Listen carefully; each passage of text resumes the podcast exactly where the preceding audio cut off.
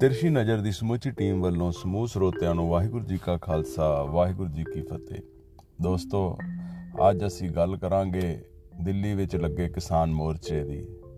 ਪਹਿਲਾਂ ਉਸ ਤੋਂ ਪਹਿਲਾਂ ਅਸੀਂ ਥੋੜਾ ਜਿਹਾ ਪਿੱਛੇ ਚੱਲੀਏ, ਤਾਂ ਜੇਕਰ ਅਸੀਂ ਗੱਲ ਕਰੀਏ ਗੁਜਰੇ ਸਾਲ ਜੋ 2020 ਜਿਸ ਵਿੱਚ ਕਈ ਉਤਰਾ ਚੜਾ ਦੇਖਣ ਨੂੰ ਮਿਲੇ, ਕਈ ਕੁਝ ਸਿੱਖਣ ਨੂੰ ਮਿਲਿਆ, ਜਿਸ ਤਰ੍ਹਾਂ ਕੁਝ ਗੁਰਬਾਣੀ ਫਰਮਾਨਾਂ ਅਨਸਾਰ ਕਈ ਗੱਲਾਂ ਅਸੀਂ ਪ੍ਰੈਕਟੀਕਲ ਨਹੀਂ ਸੀ ਮੰਨਦੇ, ਸਮਝਦੇ, ਸੁਣਦੇ ਜ਼ਰੂਰ ਸੀ, ਪਰ ਉਹ ਵੀ ਸਾਨੂੰ 2020 ਨੇ ਦਿਖਾ ਦਿੱਤਾ ਪ੍ਰੈਕਟੀਕਲ ਤਰੀਕੇ ਨਾਲ, ਜਿਸ ਤਰ੍ਹਾਂ ਇੱਕ ਭਿਆਨਕ ਮਹਾਮਾਰੀ ਨੇ ਆ ਦਸਤਕ ਦਿੱਤੀ ਸੀ ਤੇ ਸਮੁੱਚੀ ਲਕਾਈ ਨੂੰ ਆਪਣੇ ਜਾਲ ਵਿੱਚ ਜਕੜ ਲਿਆ ਸੀ।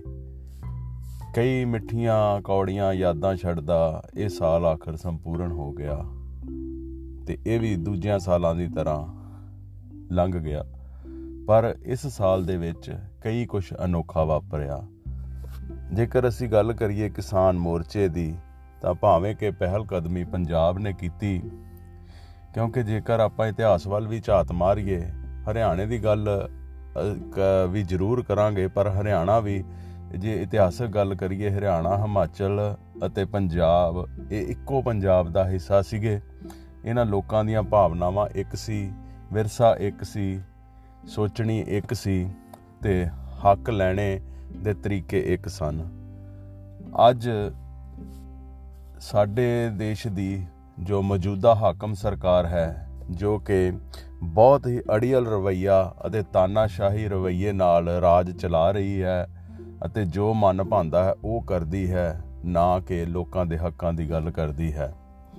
ਦੇਖਦਿਆਂ ਹੀ ਦੇਖਦਿਆਂ ਸਾਡਾ ਦੇਸ਼ ਤਾਨਾਸ਼ਾਹੀ ਦੇਖਦਿਆਂ ਹੀ ਦੇਖਦਿਆਂ ਸਾਡਾ ਦੇਸ਼ ਤਾਨਾਸ਼ਾਹੀ ਦੇ ਰਾਹ ਵੱਲ ਪੈ ਗਿਆ, ਸਾਨੂੰ ਪਤਾ ਵੀ ਨਾ ਲੱਗਿਆ।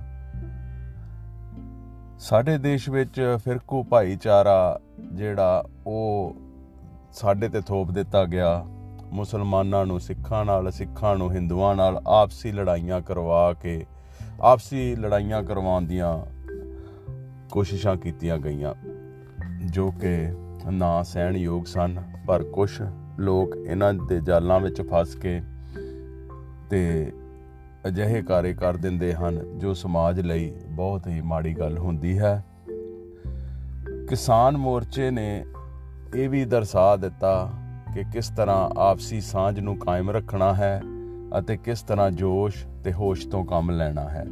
ਜਿੱਥੇ ਬੀਤੇ ਲੰਮੇ ਸਮੇਂ ਤੋਂ ਪੰਜਾਬ ਦੀ ਜਵਾਨੀ ਨੂੰ ਨਸ਼ਿਆਂ ਦੇ ਵਿੱਚ ਗਲਤਾਨ ਹੋਈ, ਦੱਸ ਕੇ ਬਦਨਾਮ ਕੀਤਾ ਜਾ ਰਿਹਾ ਸੀ, ਉਸ ਜਵਾਨੀ ਨੇ ਵੀ ਇਹ ਦੱਸ ਦਿੱਤਾ ਕਿ ਸਾਡਿਆਂ ਰਗਾਂ ਵਿੱਚ ਅੱਜ ਹੀ ਬਾਬਾ ਬੰਦਾ ਸਿੰਘ ਬਹਾਦਰ ਦੇ ਵਾਰਸਾਂ ਦਾ ਖੂਨ ਦੌੜ ਰਿਹਾ ਹੈ। ਅਸੀਂ ਅਤੇ ਅਸੀਂ ਉਸ ਵੱਡਮੁੱਲੀ ਕੌਮ ਦੇ ਵਾਰਿਸ ਹਾਂ, ਜਿਨ੍ਹਾਂ ਨੇ ਆਪਣੇ ਹੱਕਾਂ ਦੇ ਲਈ ਜੂਝਦੇ ਹੋਏ ਕੁਰਬਾਨੀਆਂ ਕੀਤੀਆਂ ਤੇ ਹੱਕ ਲੈ ਕੇ ਛੱਡੇ। ਅੱਜ ਇਹ ਅੰਦੋਲਨ ਇੱਕ ਜਨ ਅੰਦੋਲਨ ਬਣ ਗਿਆ ਹੈ। ਜੋ ਕਿ ਹਿੰਦੁਸਤਾਨ ਦੇ ਹਰ ਪਾਸਿਓਂ, ਹਰ ਵਰਗ ਦੇ ਲੋਕਾਂ ਨੇ ਇਸ ਵਿੱਚ ਸ਼ਮੂਲੀਅਤ ਕਰ ਲਈ ਹੈ। ਭਾਵੇਂ ਕਿ ਕੜਕ ਦੀ ਠੰਡ ਹੈ, ਬਹੁਤ ਜ਼ਿਆਦਾ ਠੰਡ ਹੈ, ਇਸ ਠੰਡ ਵਿੱਚ ਜੇਕਰ ਦੇਖਿਆ ਜਾਵੇ ਤਾਂ ਸ਼ਾਇਦ 1-2 ਸਾਲ ਦੇ ਬੱਚੇ ਤੋਂ ਲੈ ਕੇ 95 ਤੋਂ ਲੈ ਕੇ 100 ਸਾਲ ਦੇ ਬਜ਼ੁਰਗ ਬੈਠੇ ਹੋਏ ਹਨ। ਅਤੇ ਇਹ ਲੋਕ ਕਿਸੇ ਦੇ ਬਹਿਕਾਵੇ ਵਿੱਚ ਆ ਕੇ ਜਾਂ ਕਿਸੇ ਲਾਲਚ ਵਿੱਚ ਆ ਕੇ ਇੱਥੇ ਨਹੀਂ ਬੈਠੇ। ਇਹ ਨਾ ਹੀ ਸਰਕਾਰਾਂ ਕੋਲੋਂ ਕੋਈ ਭੀਖ ਮੰਗ ਰਹੇ ਹਨ, ਨਾ ਹੀ ਕੋਈ ਮੰਗਾ ਮੰਗਣ ਆਏ ਹਨ ਵੀ ਸਾਡੀਆਂ ਇਹ ਮੰਗਾਂ ਮੰਨੋ। ਹਾਂ, ਇਹ ਜ਼ਰੂਰ ਕਰਨ ਆਏ ਨੇ ਕਿ ਜੋ ਸਰਕਾਰ ਇਹਨਾਂ ਦੇ ਹੱਕ ਖੋ ਰਹੀ ਸੀ, ਉਹਨਾਂ ਹੱਕਾਂ ਨੂੰ ਵਾਪਸ ਲੈਣ ਦੀ ਖਾਤਰ ਆਏ ਨੇ। ਹੋਰ ਇਹ ਕਿਸੇ ਮਤਲਬ ਸਰਕਾਰ ਕੋ ਕਿਸੇ ਤਰੀਕੇ ਦੀ ਭੀਖ ਨਹੀਂ ਮੰਗ ਰਹੇ। ਤੇ ਹੱਕ ਮੰਗਣਾ ਲੋਕਤੰਤਰੀ ਜਿਹੜਾ ਰਾਜ ਹੈ ਉਹਦਾ ਹੱਕ ਮੰਗਣਾ ਸਾਡਾ ਹੱਕ ਹੈ। ਹੁਣ ਜੇ ਗੱਲ ਕੀਤੀ ਜਾਵੇ ਕਿ ਇਹ ਅੰਦੋਲਨ ਸਿਰਫ ਕਿਸਾਨਾਂ ਦਾ ਅੰਦੋਲਨ ਹੈ, ਤਾਂ ਇਹ ਵੀ ਗਲਤ ਗੱਲ ਹੋਵੇਗੀ, ਕਿਉਂਕਿ ਇਹ ਅੰਦੋਲਨ ਹਰ ਇੱਕ ਆਮ ਇਨਸਾਨ ਦਾ ਅੰਦੋਲਨ ਹੈ। ਜੇ ਆਪਾਂ ਉੱਚ ਦਰਜੇ ਦੇ ਲੋਕ ਜੋ ਬਹੁਤ ਹੀ ਅਮੀਰਾਂ ਦੀ ਸੂਚੀ ਵਿੱਚ ਆਉਂਦੇ ਹਨ, ਉਹਨਾਂ ਨੂੰ ਛੱਡ ਦਈਏ, ਤਾਂ ਜੋ ਮੱਧ ਵਰਗੀ ਜਾਂ ਇਸ ਤੋਂ ਹੇਠਲੇ ਦਰਜੇ ਦੇ ਲੋਕ ਹਨ ਜਾਂ ਗਰੀਬ ਤਬਕਾ ਕਹਿ ਲਈਏ, ਹਰ ਉਹ ਵਰਗ ਇਸ ਕਾਨੂੰਨ ਦੇ ਨਾਲ ਪ੍ਰਭਾਵਿਤ ਹੋਏਗਾ।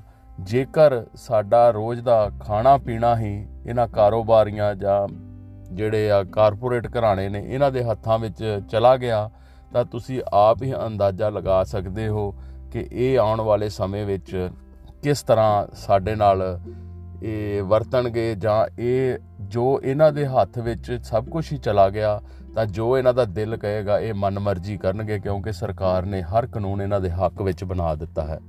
ਸਾਡੀ ਅਪੀਲ ਹੈ ਸਮੁੱਚੀ ਲਕਾਈ ਨੂੰ ਵੀ ਅੱਜ ਹਰ ਵਰਗ ਨੂੰ ਆਪਣੀਆਂ ਆਪਸੀ ਰੰਜਿਸ਼ਾਂ ਨੂੰ ਛੱਡ ਕੇ ਤੇ ਇਸ ਅੰਦੋਲਨ ਦਾ ਸਾਥ, ਇਸ ਅੰਦੋਲਨ ਵਿੱਚ ਆਪਣੀ ਸ਼ਮੂਲੀਅਤ ਕਰਨੀ ਚਾਹੀਦੀ ਹੈ ਤੇ ਆਪਣਾ ਬਣਦਾ ਯੋਗਦਾਨ ਪਾਸ, ਪਾਉਣਾ ਚਾਹੀਦਾ ਹੈ ਤਾਂ ਕਿ ਇਹ ਗੂੰਗੀ ਬੋਲੀ ਜੋ ਸਾਡੇ ਦੇਸ਼ ਦੀ ਤਾਨਾਸ਼ਾਹੀ ਸਰਕਾਰ ਹੈ, ਇਸ ਦੇ ਕੰਨਾਂ ਤੱਕ ਸਾਡੀ ਆਵਾਜ਼ ਪਹੁੰਚੇ ਤੇ ਸਾਡੇ ਹੱਕ ਸਾਨੂੰ ਵਾਪਸ ਦੇਵੇ। ਨਹੀਂ ਤਾਂ ਫਿਰ ਇਸ ਸਰਕਾਰ ਨੂੰ ਵੀ ਇਹ ਗੱਲ ਦਾ ਪਤਾ ਹੈ ਵੀ ਜੇ ਲੋਕਤੰਤਰੀ ਤਰੀਕੇ ਨਾਲ ਇਹ ਸਾਨੂੰ ਇਸ ਸਿੰਘਾਸਨ ਤੇ ਬਿਠਾ ਸਕਦੇ ਹਨ, ਤਾਂ ਇਸ ਸਿੰਘਾਸਨ ਤੋਂ ਲਾ ਵੀ ਸਕਦੇ ਹਨ। ਦੋਸਤੋ, ਜੇਕਰ ਅੱਜ ਇਹ ਅੰਦੋਲਨ ਸਰਕਾਰਾਂ ਨੇ ਫੇਲ ਕਰਤਾ, ਤਾਂ ਯਾਦ ਰੱਖਿਓ, ਆਉਣ ਵਾਲੇ ਸਮੇਂ ਵਿੱਚ, ਹਿੰਦੁਸਤਾਨ ਦੇ ਵਿੱਚ ਇਹ ਆਖਰੀ ਅੰਦੋਲਨ ਹੋਵੇਗਾ। ਸ਼ਾਇਦ। ਕਿਉਂਕਿ ਜਿਸ ਤਰ੍ਹਾਂ ਦੀ ਬਹਾਦਰੀ ਅਤੇ ਜਿਸ ਤਰ੍ਹਾਂ ਦੀ ਸਹਿਣ ਸ਼ਕਤੀ ਜਾਂ ਜਿਸ ਤਰ੍ਹਾਂ ਦੇ ਤਰੀਕੇ ਨਾਲ ਇਹ ਅੰਦੋਲਨ ਹੋ ਰਿਹਾ ਹੈ, ਸ਼ਾਇਦ ਹੀ ਦੁਬਾਰਾ ਇਤਿਹਾਸ ਵਿੱਚ ਐਸਾ ਅੰਦੋਲਨ ਹੋਵੇ। ਜੇ ਇਸ ਅੰਦੋਲਨ ਨੂੰ ਵੀ ਸਰਕਾਰਾਂ ਨੇ ਕੁਚਲ ਦਿੱਤਾ, ਤਾਂ ਫਿਰ ਇਹ ਸੋਚ ਲਿਓ ਕਿ ਕਦੀ ਵੀ ਕੋਈ ਵੀ ਵਰਗ ਇਹਨਾਂ ਸਰਕਾਰਾਂ ਦੇ ਖਿਲਾਫ ਕੋਈ ਅੰਦੋਲਨ ਕਰਨ ਦੇ ਕਾਬਿਲ ਨਹੀਂ ਰਹਿ ਜਾਏਗਾ।